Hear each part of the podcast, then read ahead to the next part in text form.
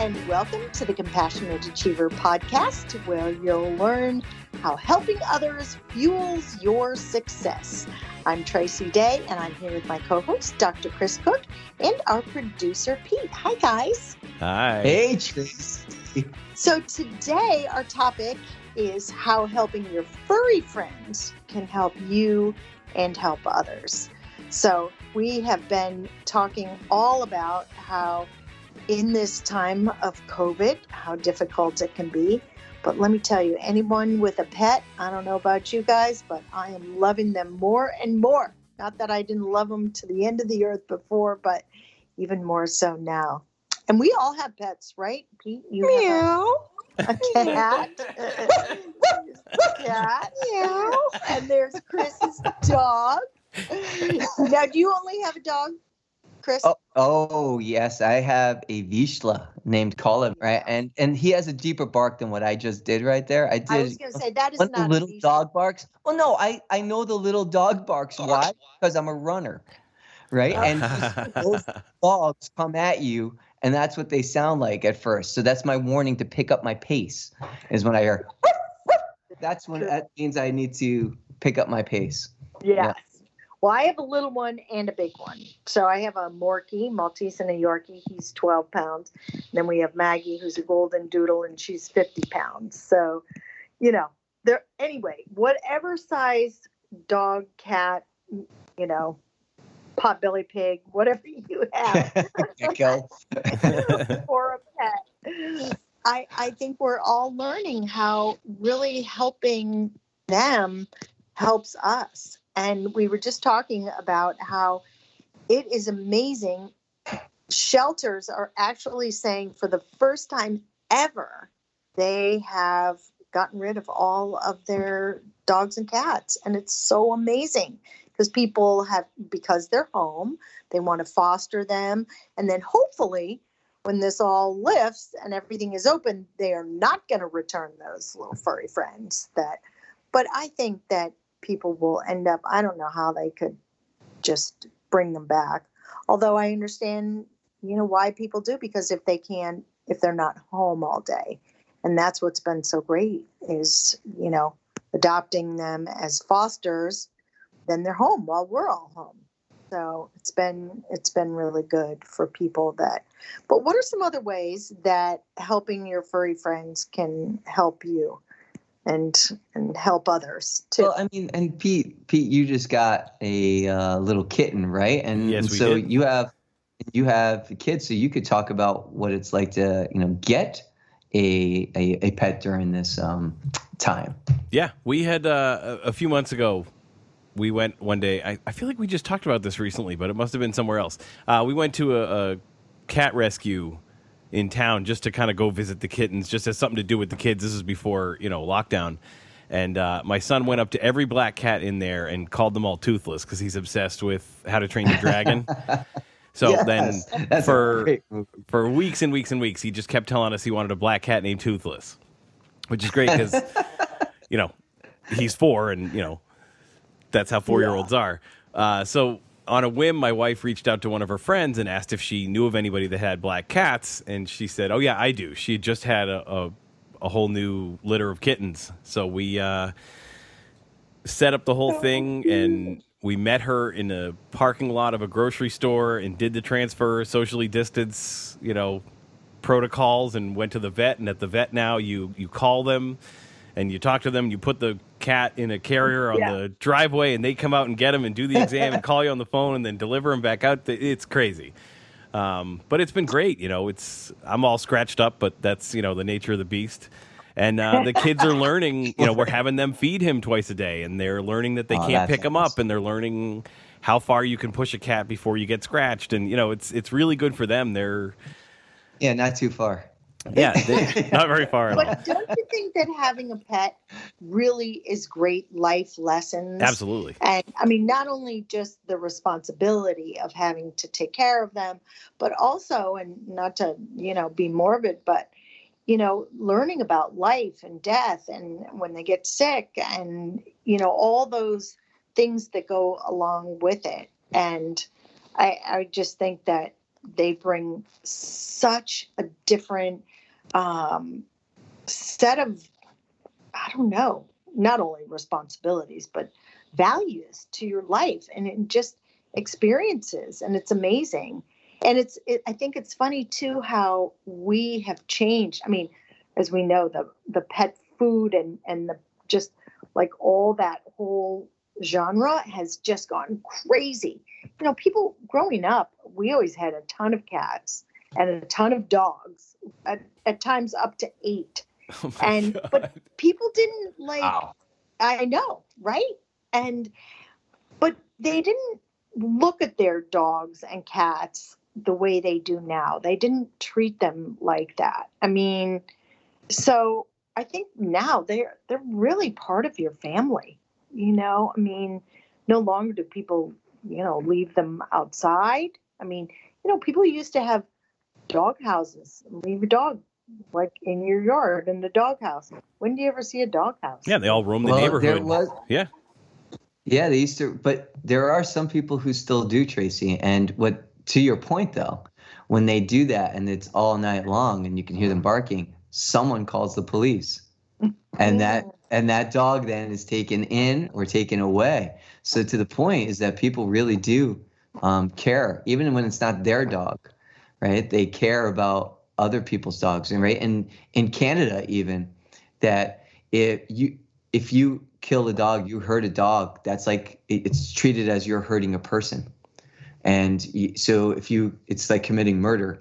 Uh, if you hurt a dog or kill a dog, in, uh, kill a dog, obviously, uh, in in Canada, and more and more places are like that, and more and more places are you know you can't do what in the past to animals, and I, you know growing up, I remember my fifth birthday, I got the runt of the litter uh, in, in Point Pleasant Beach, New Jersey, and I felt like I was a grown up at five years old because I had to take care right, of this this little being, and that little being became my best friend. And when he died, I was a teenager and I cried like it was no tomorrow because the emotional support, right? And and the love, right? Yeah. That that they give. And speaking of love, we heard Pete's little little dude, right, in the background, yeah. right? And it's perfect timing on love, yeah, right? You hear exactly. a little a little one's voice, it's and you hear love. I mean, it goes together. But the same thing with pets right? The the love is just un, we talk about it unconditional, and I wish we would see each other as human beings more like that and take the time to listen and to give credit and to and to be with someone like really be with them.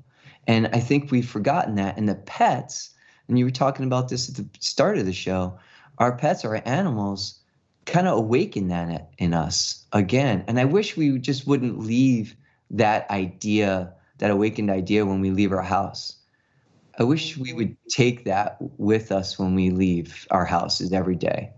And for the people that are, you know, I I have I know a lot of people that are single and they're, you know, quarantined at home by themselves for the last couple of months and thank God they all have pets because I you know, I, it just gets very lonely and let's let's face it pets provide like you said so much love and and just that unconditional acceptance you know I, and and the memes have been hysterical uh, like some of these that i saw one the dog is literally on the top of the soffit and he's and the caption says get away from me. I can't go on another walk with you. like, like please, you know. But, and as you mentioned before, Chris, even when you take them out on walks, and, and my daughter had said, oh, it's perfect because we have a six foot leash. We know how far we have to stay from people.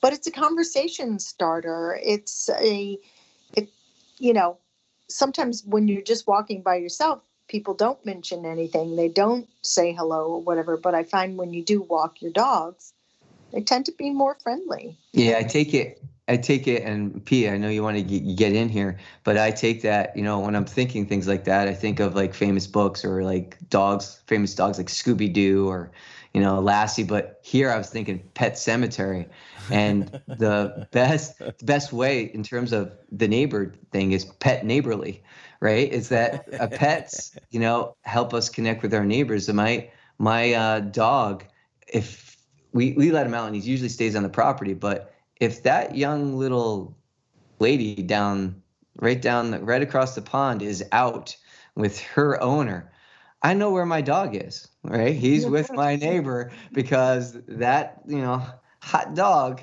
uh, is literally out on the lawn and i know my Kalev is going to be there. And so that pet neighborly thing really does matter and especially in this p- pandemic time. But pete you wanted to get in yeah i just wanted to say kind of what you were saying about um, what other value the pets bring is I'm, seeing this in my kids is is watching them kind of learn to share the space with someone else. Like it happened with my son when we brought my daughter home, and it happened again with the two of them when we brought the cat home. And I think understanding that that they're that they're different.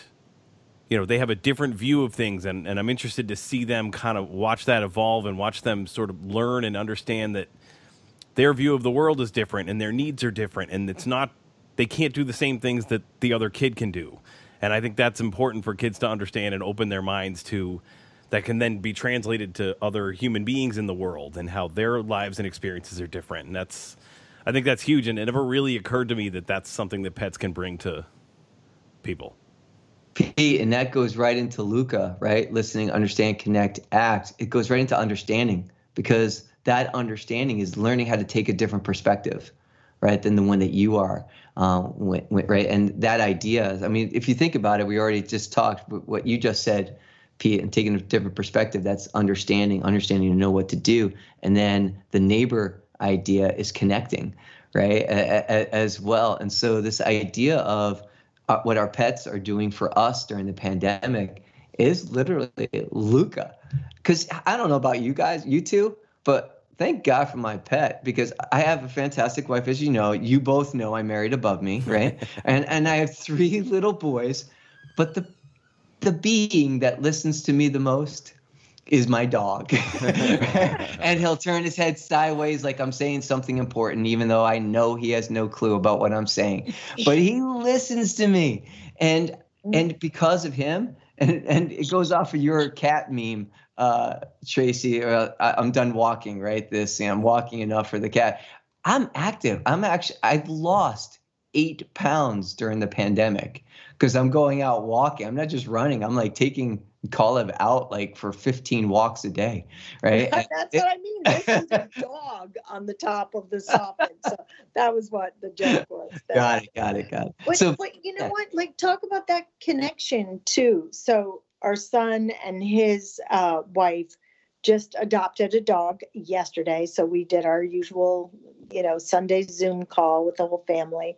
And it was so cute to see them connecting over this dog trying mm-hmm. to help him and he he's like five years old and he's a rescue and they were saying how scared he was and everything else but it was so cute to watch them trying to help this dog. And, you know, they were like, well, we're trying to give him a space, but we, you know, we want to bring him out. And it was just, and, and like you said, Pete, what it's changing their whole, their home. It's, it's really, it's a change in their home. And then, you know, the other ones with the dogs in the family, they were like, yeah, we look back and we remember those, you know, that first week when you have them, but then, you know, now it's like you can't imagine like your house without them that um so it really does help you to help to help your pets. I mean it really and and you feel good about it. I i mean it it does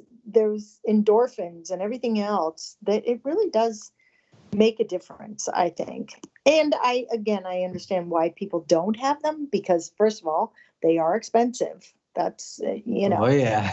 well, just the food. You know, people are like, "Well, the food isn't that bad." I'm like, "No, the food is the least of your worries." You know, um, but especially a dog, like if you're in the city, you have to have a dog walker if you're not home. Right. I mean, and vet bills, and you know, it's an undertaking.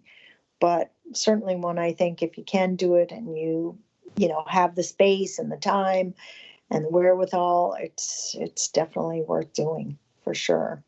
But so our compassionate achiever of the week is da, Pete. Pete. Pete Uh, always does it. yeah. It, we're going this week with everybody who's involved with animals, pets, the, the all of the the dog walkers who volunteer at shelters, all the shelter people, everybody who donates food and litter and everything to all the the rescues and Uh, I, I know the rescue in town. I, I believe all the people are volunteers. So they're all, all the ones that, that allow us to to just go in and pick out that perfect pet and, and bring them home and keep all these animals safe until we're ready for them. So and all those right and all those people that and I, I know some of them here in brookfield who you know kind of foster the pets yeah, right and you were saying this before pete um the that that takes a lot of work and i don't know about you guys but that also takes some special people i was thinking about that when you I said that pete earlier no, I could never I know, foster. right? Yeah, never. exactly I'd be like, oh, forget it. I can't. Like, I'm attached to it. you, you'd have 50 dogs tracy I would. Yeah, I couldn't do it. so yeah when pete said that earlier i was like wow i don't know if i could do that i think i would become attached and that right that's that's a that takes a different a different t- breed of person Yuck, yuck, yuck. yuck um so that yeah that for all of you out there you are that working with animals and and helping them because they really do help the rest of us. Thank you so much for being our compassionate achievers uh, of the week. And we hope that you have found ways in, during this discussion to unleash the compassionate achievers in your home, uh, on off your leash uh, at, at times as best you can for your dogs um, out there, but also within you so that you can unlock success. Thanks, everyone. Thanks, everybody. Hey, everybody, real quick before we go, uh, please follow us on Instagram at CompAchieverPod if you're not already, and uh, post pictures of you with your pets and tag us in them. We would love to see them. The Compassionate Achiever podcast is a production of WCSU Media, engineered by Peter Puccio and produced by Scott Boldby. Listen and subscribe on Spotify, Stitcher, SoundCloud, or anywhere you get your podcasts. And please rate and review us on Apple Podcasts. Follow us on Facebook, Twitter, and Instagram at CompAchieverPod, and feel free to reach out to us by email at podcasts at wcsu.edu. Thanks for listening.